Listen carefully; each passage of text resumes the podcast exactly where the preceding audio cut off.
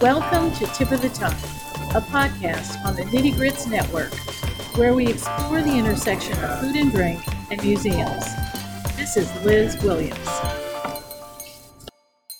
We're here today with Poppy Tooker, here in the studio at the Southern Food and Beverage Museum. Poppy Tooker is a great, great food educator. And if you've ever been in one of your classes, you know that she's a great storyteller. And in addition to that, she is the host and creator of Louisiana Eats, a public radio show, and a podcast. So welcome. Oh, thank you. And it's so wonderful that we are both now right here in our home studio at the Southern Food and Beverage Museum. I know. It's a lot of fun. It's actually my first podcast in the studio, so I'm excited. Well, I'm so happy to be here with you. So please let everybody know how you came to this career.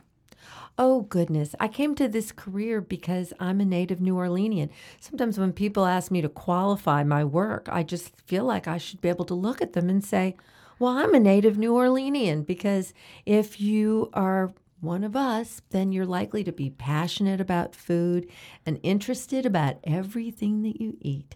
And so back when I was a child, I had a love and a fascination for food. I was watching Julia Child on P B S and reading Miriam Guidroz in the Times-Picayune, and I just loved it. And now the truth was that my mother was not a cook at all. We had a housekeeper, and when the housekeeper got too old, the food got really inedible. And so I said to myself, well, I can do that. And so I, by the time I was twelve, I was cooking just about everything that we ate at home. By the time I was in high school, I had my own catering business. And then I thought I was going to pursue a life in theater. And so I was enrolled in CalArts, the California Institute of the Arts in Los Angeles. And my work study job was running the dorm cafe, Mom's Cafe. And it was while I was in California that I realized I got the same charge from food as I got from theater. And I knew instinctively, blessedly, at that very young age, that somehow food was going to be a safer and happier life for me. And it's incredible the way everything came full circle, because now I'm on T V and I have my own radio show. So there you go. So you're still in the public eye, which is, you know, I'm still performing. performing. Yeah, yeah.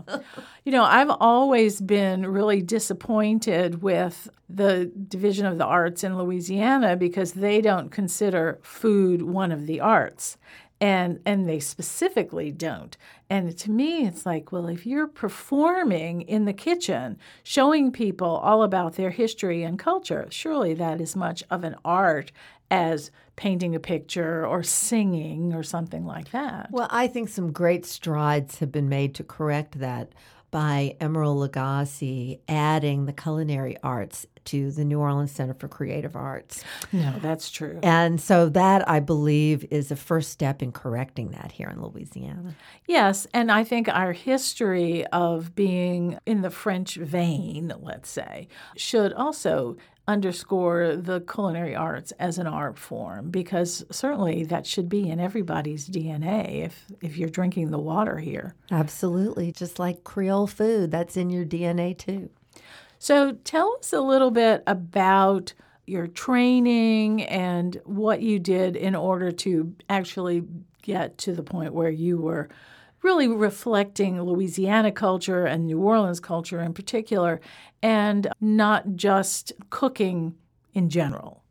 Well, I was very fortunate to have been best, best buddies with Lee Barnes, who had a cooking school here back in the seventies. And I became a teaching assistant at Lee's cooking school.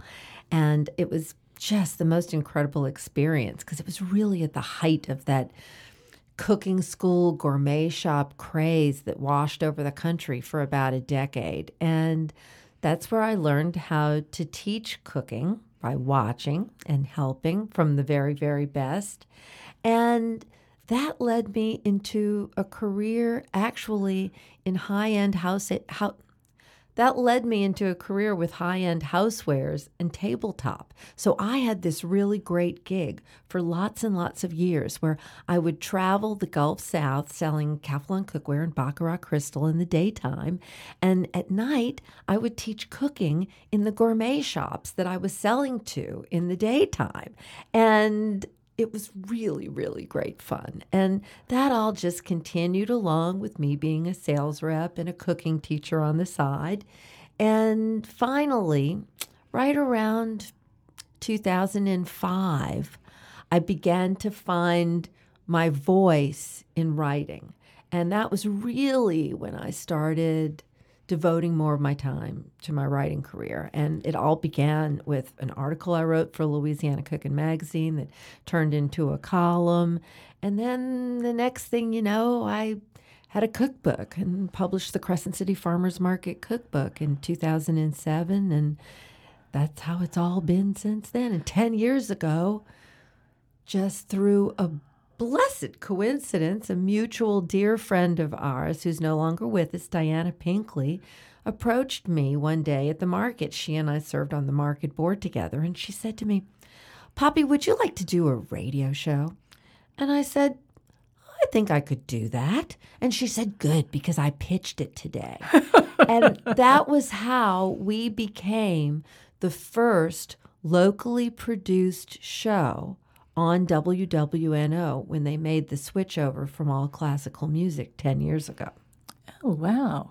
Well, I also think that you became very well known as an advocate post-Hurricane Katrina in two thousand five, when you were really supporting so many of the farmers and dairies and places like that, that places where people were just wiped out, and the whole food system was really in turmoil. And you were an advocate for the system, not just the individuals. And I think that that was a really remarkable thing that you did. Well, it, I just happened to be there. I just happened to be back in New Orleans the moment that we were allowed back in. And a lot of that work all started with the Crescent City Farmers Market. And uh, Richard McCarthy, who was the founder and executive director at the time, had to relocate to Houston. And so I can remember hearing Richard's voice on the phone saying, "Oh, Poppy, our food system is so broken." And it really was.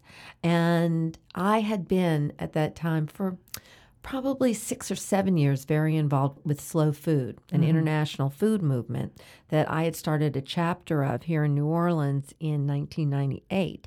And the slow food world came to our aid in a really big way. And it was just because I was the one with the boots on the ground. They were, my slow food friends contacted me and said, "How can we help?" And the next thing I knew, they were having gumbo parties and red beans and rice dinners and events all over the country at farmers markets and in Slow Food chapter members' homes to raise money to help us get our food system producing again. And through a grant that was awarded, it was the Arc of Taste that a lot of this centered around. The work expanded from the farmers into the restaurants, and there were just so many in need. And that's how, through the Terra Madre Relief Fund, which we created through Slow Food U S A and International, with Carla Petrini's blessing, not only did we get the Brandhurst shrimper family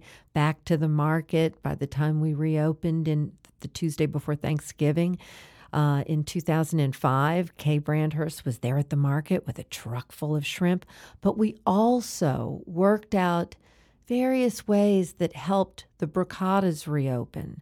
We gave the first grant money to help with the first big fundraiser to get Dooky Chase back open again. And so it started to stretch over a broad spectrum that reached beyond just the food producers right into restaurant kitchens.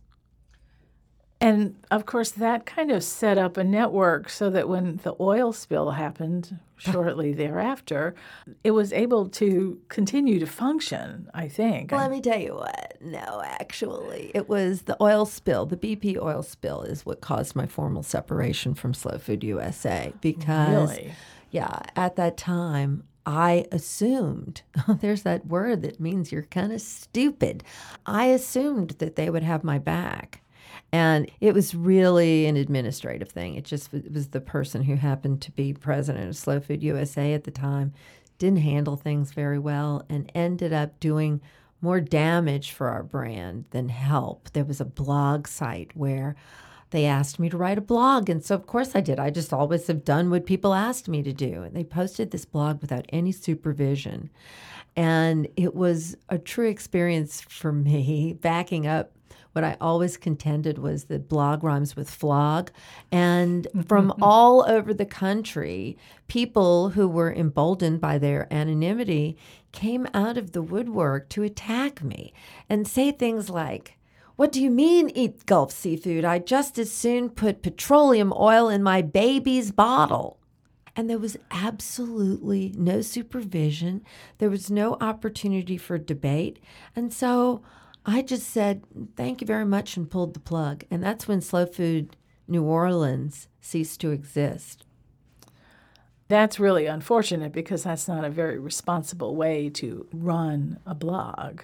It was very bad. It was yeah, a very, very, very... Yeah, it it's so amusing, like it. though, how life turns out, because then, before you know it, who becomes president of Slow Food? But Richard, Richard McCarthy. McCarthy. So, right. you know, you just wait long enough, and life does turn around. Right. But anyway. Right. I remember there was a meeting at the Southern Food and Beverage Museum when it was at the Riverwalk, of chefs that had been brought in and the director of the F D A. And we brought in people who were doing the testing for the safety of the food and showed people what contaminated food was like versus not contaminated food. And it was so obvious that you would know that food was contaminated when they saw the two compared to each other, that I think it really changed the minds of a lot of actual chefs about buying it. But that didn't mean that individuals were mollified. It only meant that maybe chefs would be less afraid to, well, to try it. Thank God that has all receded in our rearview yes, mirrors. Yes, that's true. That is absolutely true. Yeah, there are a lot of those things that just keep popping up. But we have bigger fish to fry now, don't we, Liz? That's right. We definitely do. We definitely do. So tell me now that Louisiana Eats is not only in Louisiana. Tell me about it spreading around. Well, Louisiana Eats has a very broad reach. We are heard on all of the N P R affiliates throughout the state. That's Red River Radio, K R V S, W R K F, and of course here at home at W W N O. But what has been fascinating for me is we've been a podcast since before people started listening to podcasts or they became a thing, because every show that we've ever done was automatically posted on the web and was permanently there and available for anybody to webcast from their computer or podcast. And so consequently, for a long time now, I have had an incredible international following for Louisiana Eats because people are listening all over the world. We've had contests, and uh, it was amazing to me. We would run contests and people would win in San Francisco, in Brooklyn, and the, the broad scope of where they were listening in the U S was amazing. And there was one gentleman who wrote me, I know for a fact that once a week in Switzerland, this gentleman took a walk with me in his ears. And I was very honored to have that privilege. And so do you think that that, besides your sparkling personality, do you think that there's just an interest in the food of New Orleans and Louisiana? Absolutely. My goodness, Liz, I, I would guess that you and I could say one word and that would illustrate it. Popeyes. My God, do you have any idea how many Popeyes there are in South Korea? There's like four hundred of them. So yes, our brand of Louisiana food is translating successfully and has a huge following across the world. I I really think that that's really illustrated even by things like Louisiana Cooking Magazine, which is just treating Louisiana food as a thing the way you might get La Cucina Italiana or something like that, where it's really not Southern food, it's Louisiana food. And I think that's really exciting because I think the fact that we're It's not that we've never been recognized. I think people have come here to eat for a very long time. But I think that now people are looking at it as actually a reason to travel, and because of so much more culinary travel that's happening. You've been listening to Tip of the Tongue on the Nitty Grits Podcast Network. We're recording at our studios at the Southern Food and Beverage Museum. You can come by and see us whenever you want. And you can subscribe to our podcast anywhere that you listen to your podcasts. I'm Liz Williams, and this is Nitty Grits.